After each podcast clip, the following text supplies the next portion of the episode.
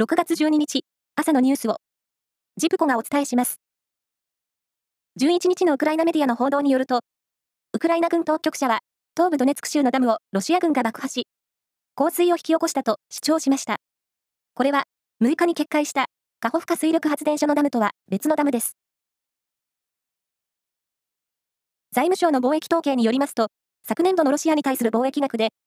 日本は中古車の輸出額が 2.7 倍に、LNG、液化天然ガスの輸入が金額で4割以上増えました。その一方で、自動車部品の輸出額は9割減り、原油の輸入額は7割減りました。イギリスの警察は11日、スコットランド民族党の資金流用疑惑をめぐる捜査に関連し、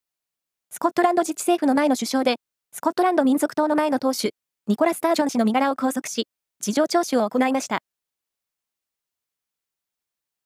サッカーの J1 第17節。名古屋グランパスは、アビスパ福岡と対戦して、2対1で勝ち、これで4連勝。勝ち点を35に伸ばして、2位に浮上しました。テニスの全仏オープンは11日、男子シングルス決勝が行われ、セルビアのノバク・ジョコビッチ選手が、ノルウェーのカスパー・ルード選手に勝って、男子単独最多の4大大会通算23勝目を挙げました。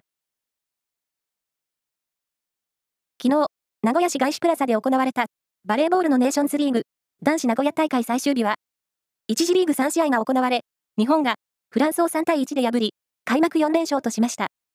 東京オリンピック金メダルのフランスは、フルメンバーではない布陣で臨んでおり、1勝3敗です。